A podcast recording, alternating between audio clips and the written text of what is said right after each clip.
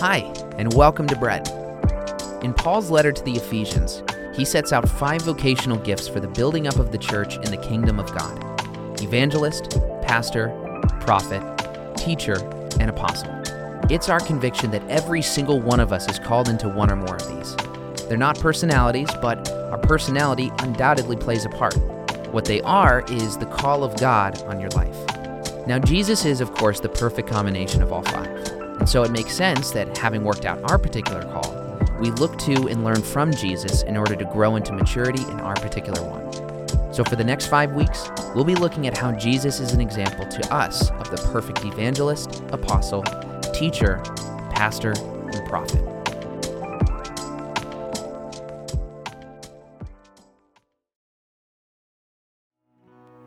Amen. You may be seated.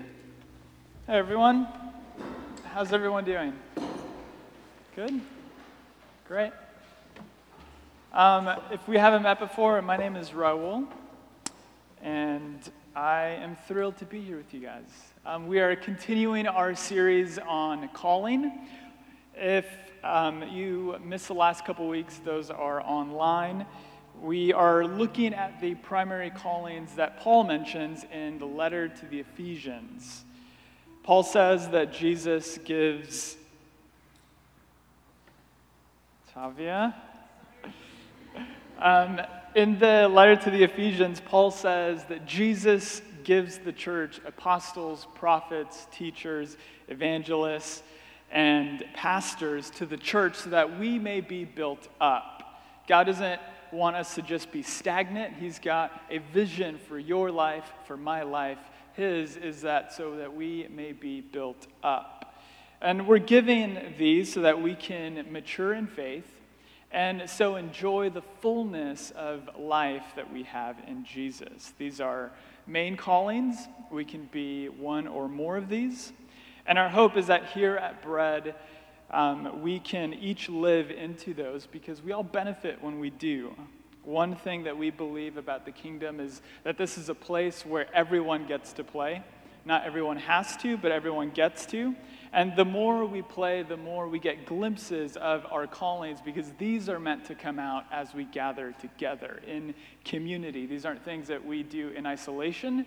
I mean, you can try to be an evangelist on your own, um, speaking to the mirror, and see how that turns out. But for the most part, these are meant to be in community. This series is about looking at Jesus' example so that we might see what the perfect pastor, prophet, evangelist, and apostle looks like, and so that we can grow up in him. And today, we are going to look at Jesus, the pastor. And as I speak of this, as I speak of how this relates to us, I invite us to think not just about the office of pastor, but the ways that we may be pastoral. You may not be called to be in the office of a pastor in the working for a church sense, but could you be called to be pastoral? Let's look first to Jesus and how he is the perfect pastor. Um, Les is going to do the reading for us. Let's welcome him up.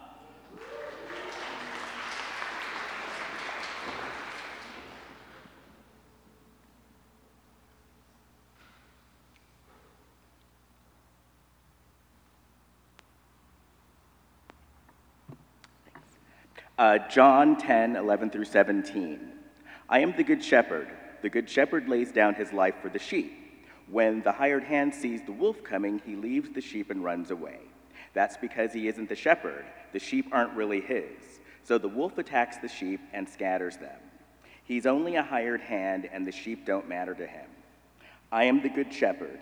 I know, I know my own sheep, and they know me, just as the Father knows me, and I know the Father. I give up my life for the sheep. I have, I have other sheep that don't belong to the sheep pen. I must lead them too. They will listen to my voice, and there will be one flock with one shepherd. Amen. Thanks, Les.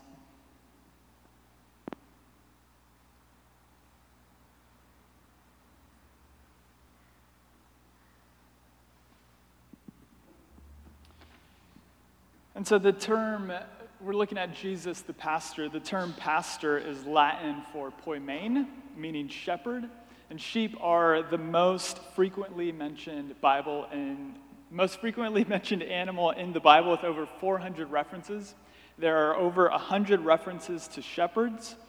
The Bible um, is filled with people who were living in an agricultural society. They were farmers, um, while ours is one that is built on uh, technology. It is an industrial society. And the image around shepherds is mixed. They can be repulsive and, in some cases, romanticized. Shepherds were often looked down on because their job meant that they lived among, among the animals and didn't really participate in the religious life of the community. They were considered outcasts, but in spite of this, they were romanticized and looked up to. Shepherds were symbolic for leaders and rulers. Moses is said to have led God's people out of Egypt like a flock. Elsewhere, the prophet Jeremiah attacks leaders who have mismanaged God's uh, people and have led them astray. From the writings in the ancient Near East to Greek epics, shepherds were a common figure for rulers. But among God's people, it wasn't so much about ruling as it was about caring.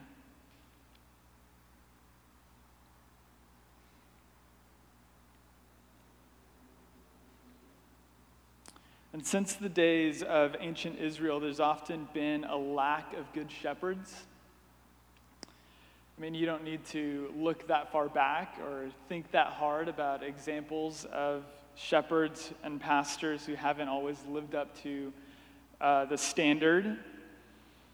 But this scene that I'm about to read out of Matthew is a scene that Jesus um, approaches and is faced with a shepherding problem. Jesus had just been doing all of the ministry stuff the teaching, the preaching, the healing, all the powerful and compelling stuff that you think of when you think about Jesus' ministry.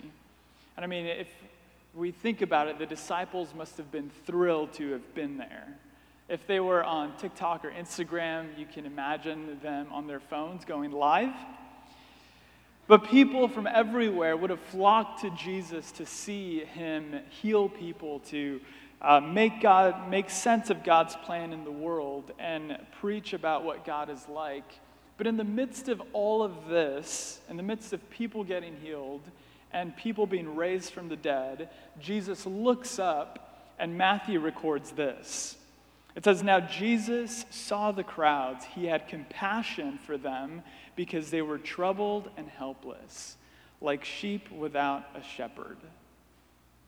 And this is a direct reference to Numbers 27, where the people had just come out of wandering in the wilderness. They're hopeful, they're optimistic, they are dreaming about the promised land and everything else that God has been telling them about. And Joshua is about to succeed Moses as the new leader of Israel. And that is when we get this Numbers 27. It says, May the Lord, the God who gives breath to all living things, appoint someone over this community. So the Lord's people will not be like sheep without a shepherd. And so, do you see what's happened? The thing that was meant to be avoided, this thing that was supposed to um, be, uh, this thing that was supposed to be avoided is the very thing that Jesus is faced with in Matthew 9. This was the result of centuries of infighting, division, disagreement on worship, foreign occupation, and waiting on the Messiah who'd give them everything that they'd promised. Jesus looked out and he saw that the people were not shepherded. And even when all the powerful ministry stuff was happening, there was still something missing.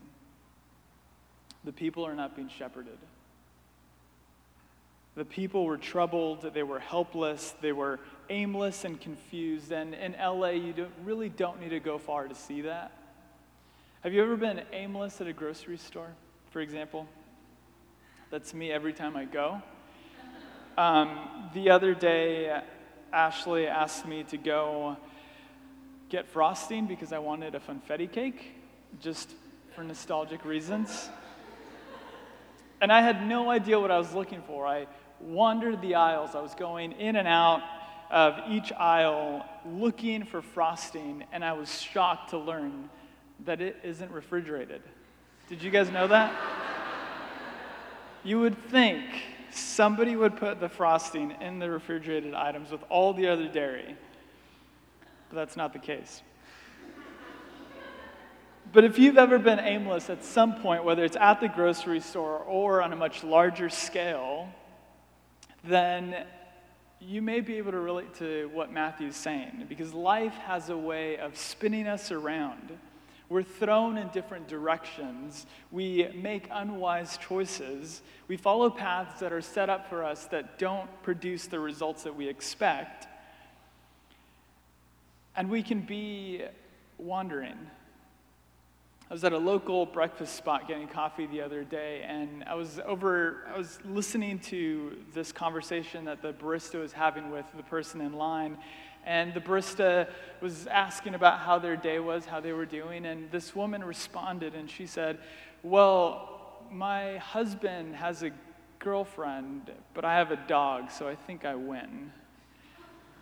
and I heard that, and, I, and as funny as it was in the moment, it, it actually crushed me because I realized that ordinary people are carrying so much beneath the surface. And LA is great at teaching us to cover it up with smiles and humor and makeup, but below the surface, we can be just as Matthew writes troubled and helpless. We may be troubled, but trying to keep it together, aimless, but acting okay wandering not in the poetic Tumblr sense, but in the my life is in crisis sense. And the observation that is given in Matthew is this that people need shepherding. And Jesus arrives to be the shepherd that we all need. You and I need shepherding.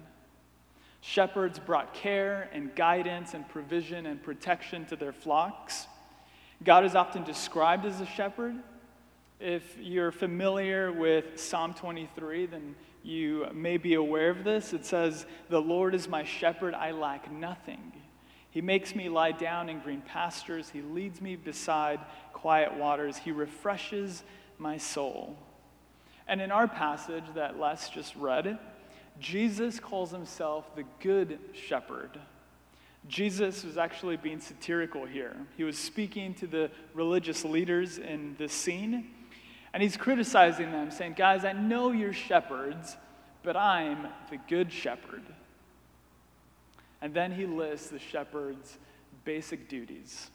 He lists the minimum responsibilities. And if we swap the shepherding imagery for that of a parent, here's what this would have sounded like I won't put myself before my child. If someone threatens my child, I will protect them. Guess what else I'm going to do? I will know my child's name. And get this, they will know my name too. And so, what Jesus is doing is he's saying, guys, the bar is really low, and I'm going to raise it.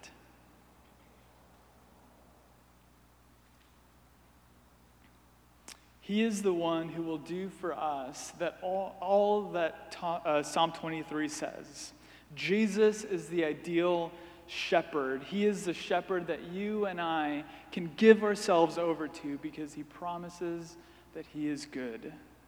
And the word good here in the Greek literally means beautiful, perfectly ideal, attractive. It's a beauty that inspires others. And so, how is it that Jesus beautifully shepherds? What does that look like? There are a few things that I want to draw out and highlight from this passage about how Jesus does this. Firstly, Jesus pastors us with care.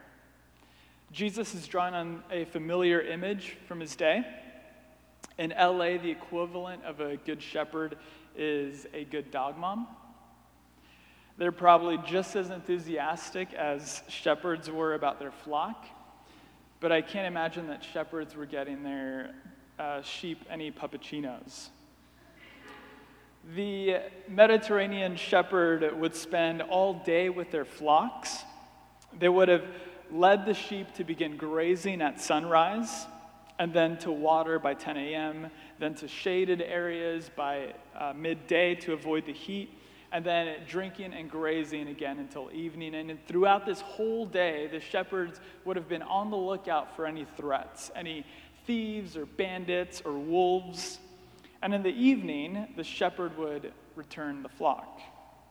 And Jesus said that a hired shepherd, a careless shepherd, will likely not stick to that routine. But a careful shepherd will guarantee that the flock is looked after. A careful shepherd will make sure that the sheep are fed.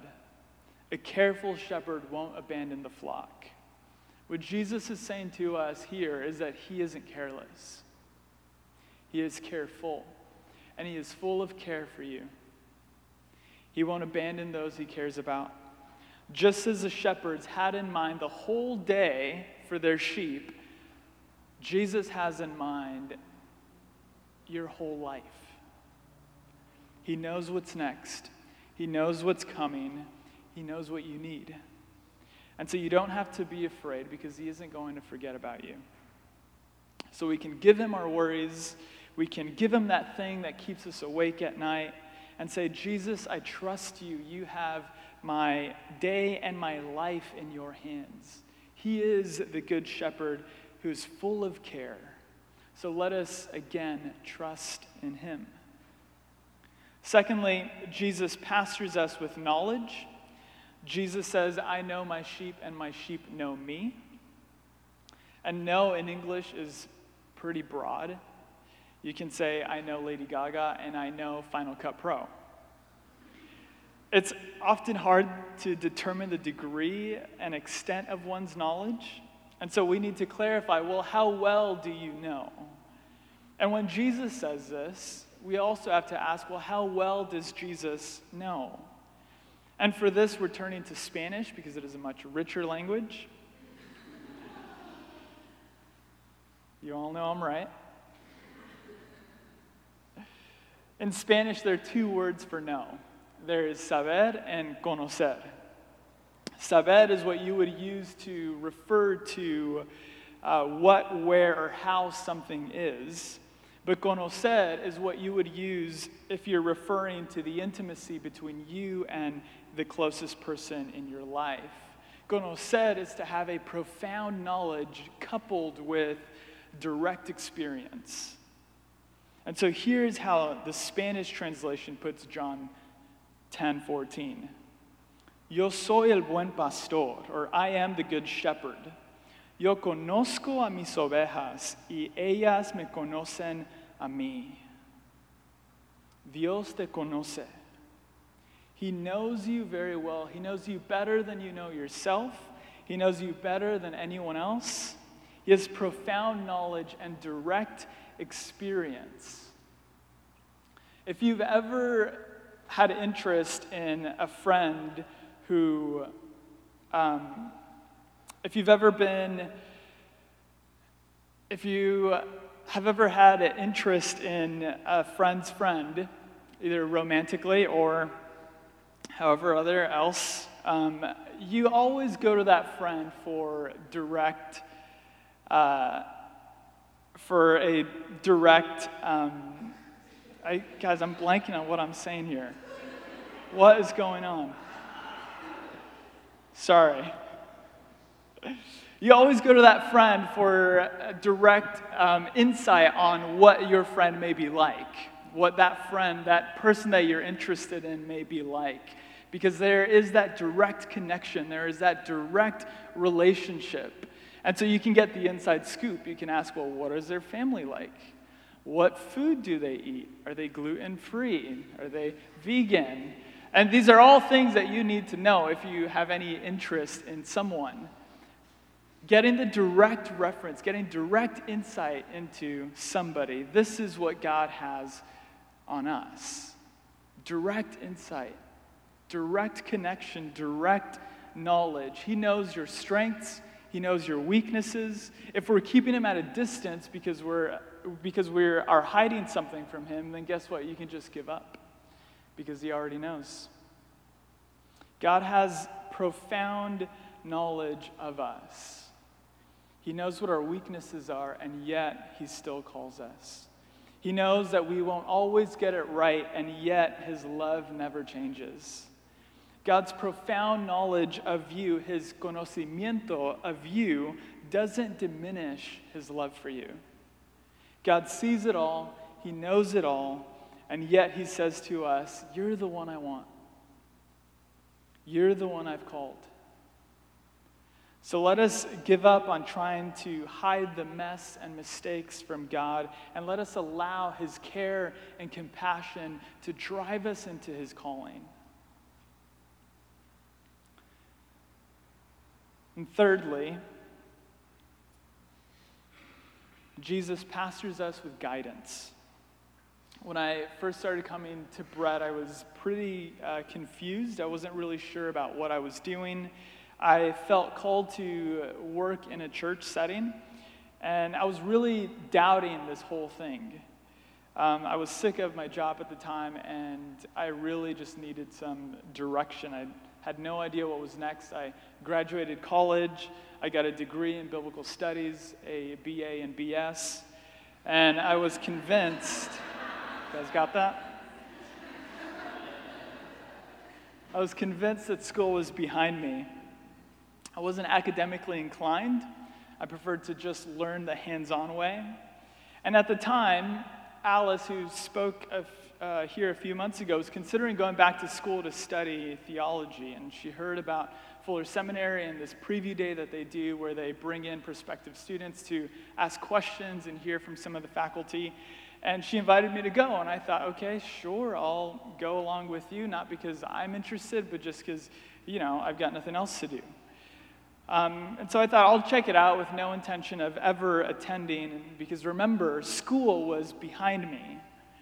And as I was sitting in this auditorium, watching, uh, listening to this presentation, um, hearing about how many, you know, what the tuition is or how many uh, credits you need to graduate, is, I, I just remember it being very boring. I don't remember anything from that presentation.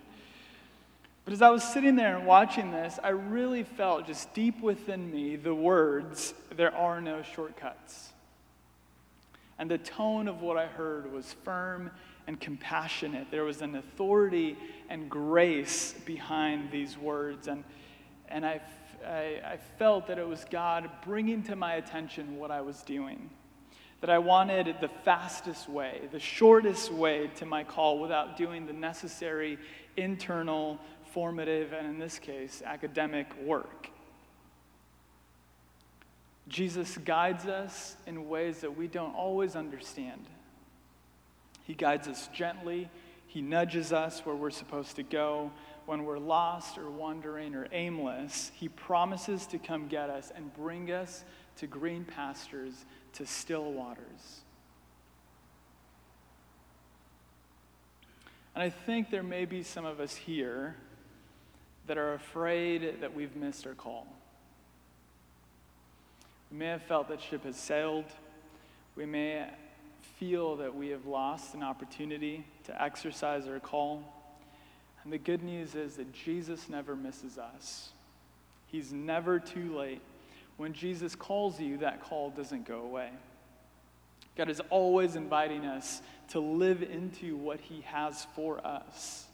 If we find ourselves outside of it, the good news is that God is always going after those on the outside. That goes for us, that goes for everyone. And here in this passage, he says this He says, I have other sheep that don't belong to this pen. I must lead them in too. In other words, I'm going for those that are not on the inside. He wants to guide us so that we can live into our call. He wants to guide us so that we can live into the fullness of life that He has for each and every one of us. But the question that we have to ask ourselves is Will I lead myself or will I allow Jesus to guide me? We tend to lead ourselves to places of comfort and pleasure. He leads us to places of growth and faith, which at times can be sacrificial. I know we don't like that word. But He won't lead you off a cliff, He won't lead you to destruction. He will lead us to places that will require faith. He will lead us to moments that require us to trust Him. And that's where it gets exciting. Because that is where we're driven into our call. If it were easy, we wouldn't need God. It can be scary to live into your call, whether it's pastor, prophet, teacher, evangelist, or apostle. It can be scary because it requires faith. I was so encouraged by the word that Nellie shared last week um, that God is not boring. God is the most fun person in the universe. And He's the one who will give us all that we need to live into the things that He has for us. And so let us allow Him to lead and trust that He is the good shepherd. And as I wrap up here in a bit, I want to ask so, is your primary calling a pastoral one? Pastors primarily care for people. Like Jesus, they're full of compassion. When they see someone hurting, they feel it deeply. They want to bring uh, comfort and encouragement and support. The greatest skill that uh, somebody who's pastoral has is listening. So naturally, they are warm and generous and welcoming. They have they love to have other people over to their homes because there they can care for them in a very practical way, whether it is playing uh, card games or serving a meal. They want to build relationships that are deep rooted, relationships that have longevity. They want everyone in the church to know that they're loved. They can get anxious if a church grows too fast because they're nervous that people will get lost in the cracks. They like small, warm, intimate meetings where everyone knows everyone. Pastors get angry when people are mistreated or neglected Spiritual abuse is something that they are hyper aware of. In a, if they find themselves in a toxic environment, they will be slow to leave because they want to care for the people that are being mistreated. They see themselves as representatives of Jesus' shepherding and want to reflect him best they can. Their vision is to be examples to people of Jesus' love and care so that others can follow him. They inspire people to give themselves fully to Jesus and to his beautiful shepherding. And so, if that's you, hear what Peter has to say. This is 1 Peter chapter 5. He says, Therefore, I have a request for the elders or pastors among you I ask as a fellow elder and witness of Christ's suffering, as one who shares in the glory that is about to be revealed. I urge the elders, pastors, like shepherds, tend the flock of God among you. Watch over it. Don't shepherd because you must, but do it voluntarily for God. Don't shepherd greedily, but do it eagerly. Don't shepherd by ruling over those entrusted to your care, but become examples to the flock. And when the chief shepherd appears, you will receive an unfading crown of glory. First, notice what Peter doesn't say. He doesn't say, tend your flock.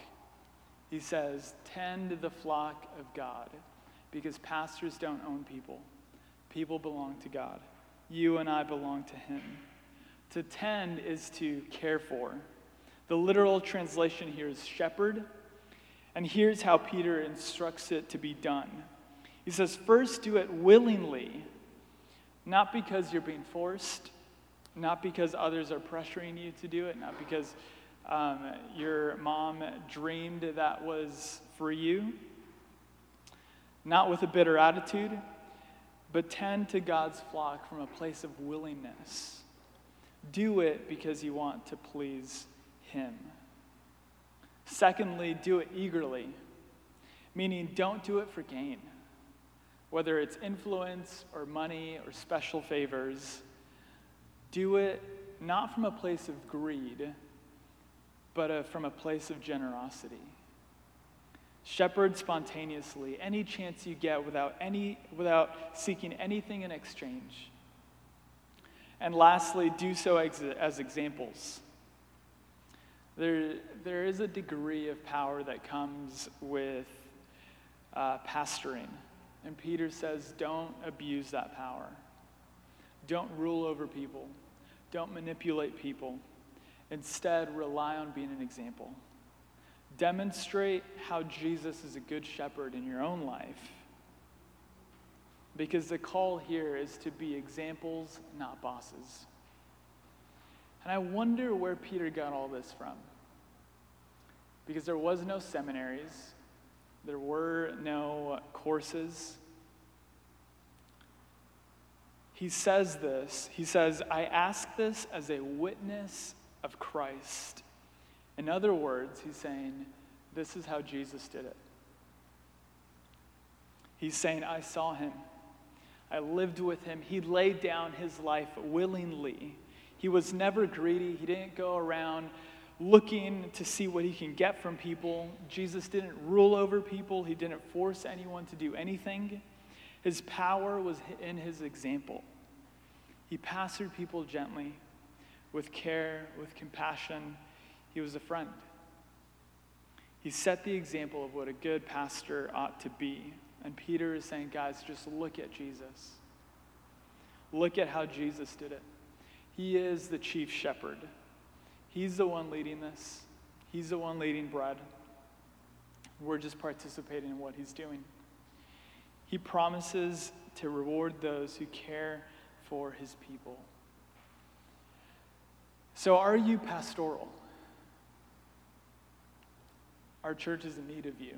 This is one area that we need help with as we continue to grow. We've got the prophetic, teaching, apostolic, and evangelistic sides covered, but we need more pastors.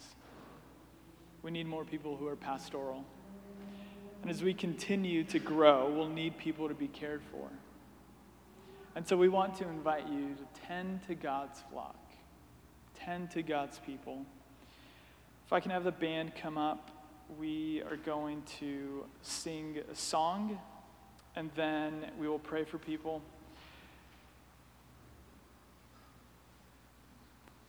And as we think about this,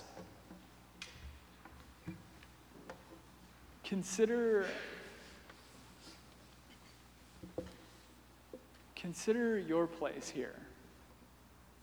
Often our callings are revealed, um, our callings are clarified in community. They're clarified um, by the Spirit. Sometimes God will put an impression on you. If any of this feels exciting, I'd pay attention to that. And as we sing a song, just invite the Holy Spirit to reveal to you what it is that He's asking of you. Whether it's this pastoral calling or any of the others that we've talked about. Invite the Spirit to come and show Him what it is your place is. Because everyone has a place. The, the kingdom of God isn't about a certain group of people doing their thing at the front, it involves all of us.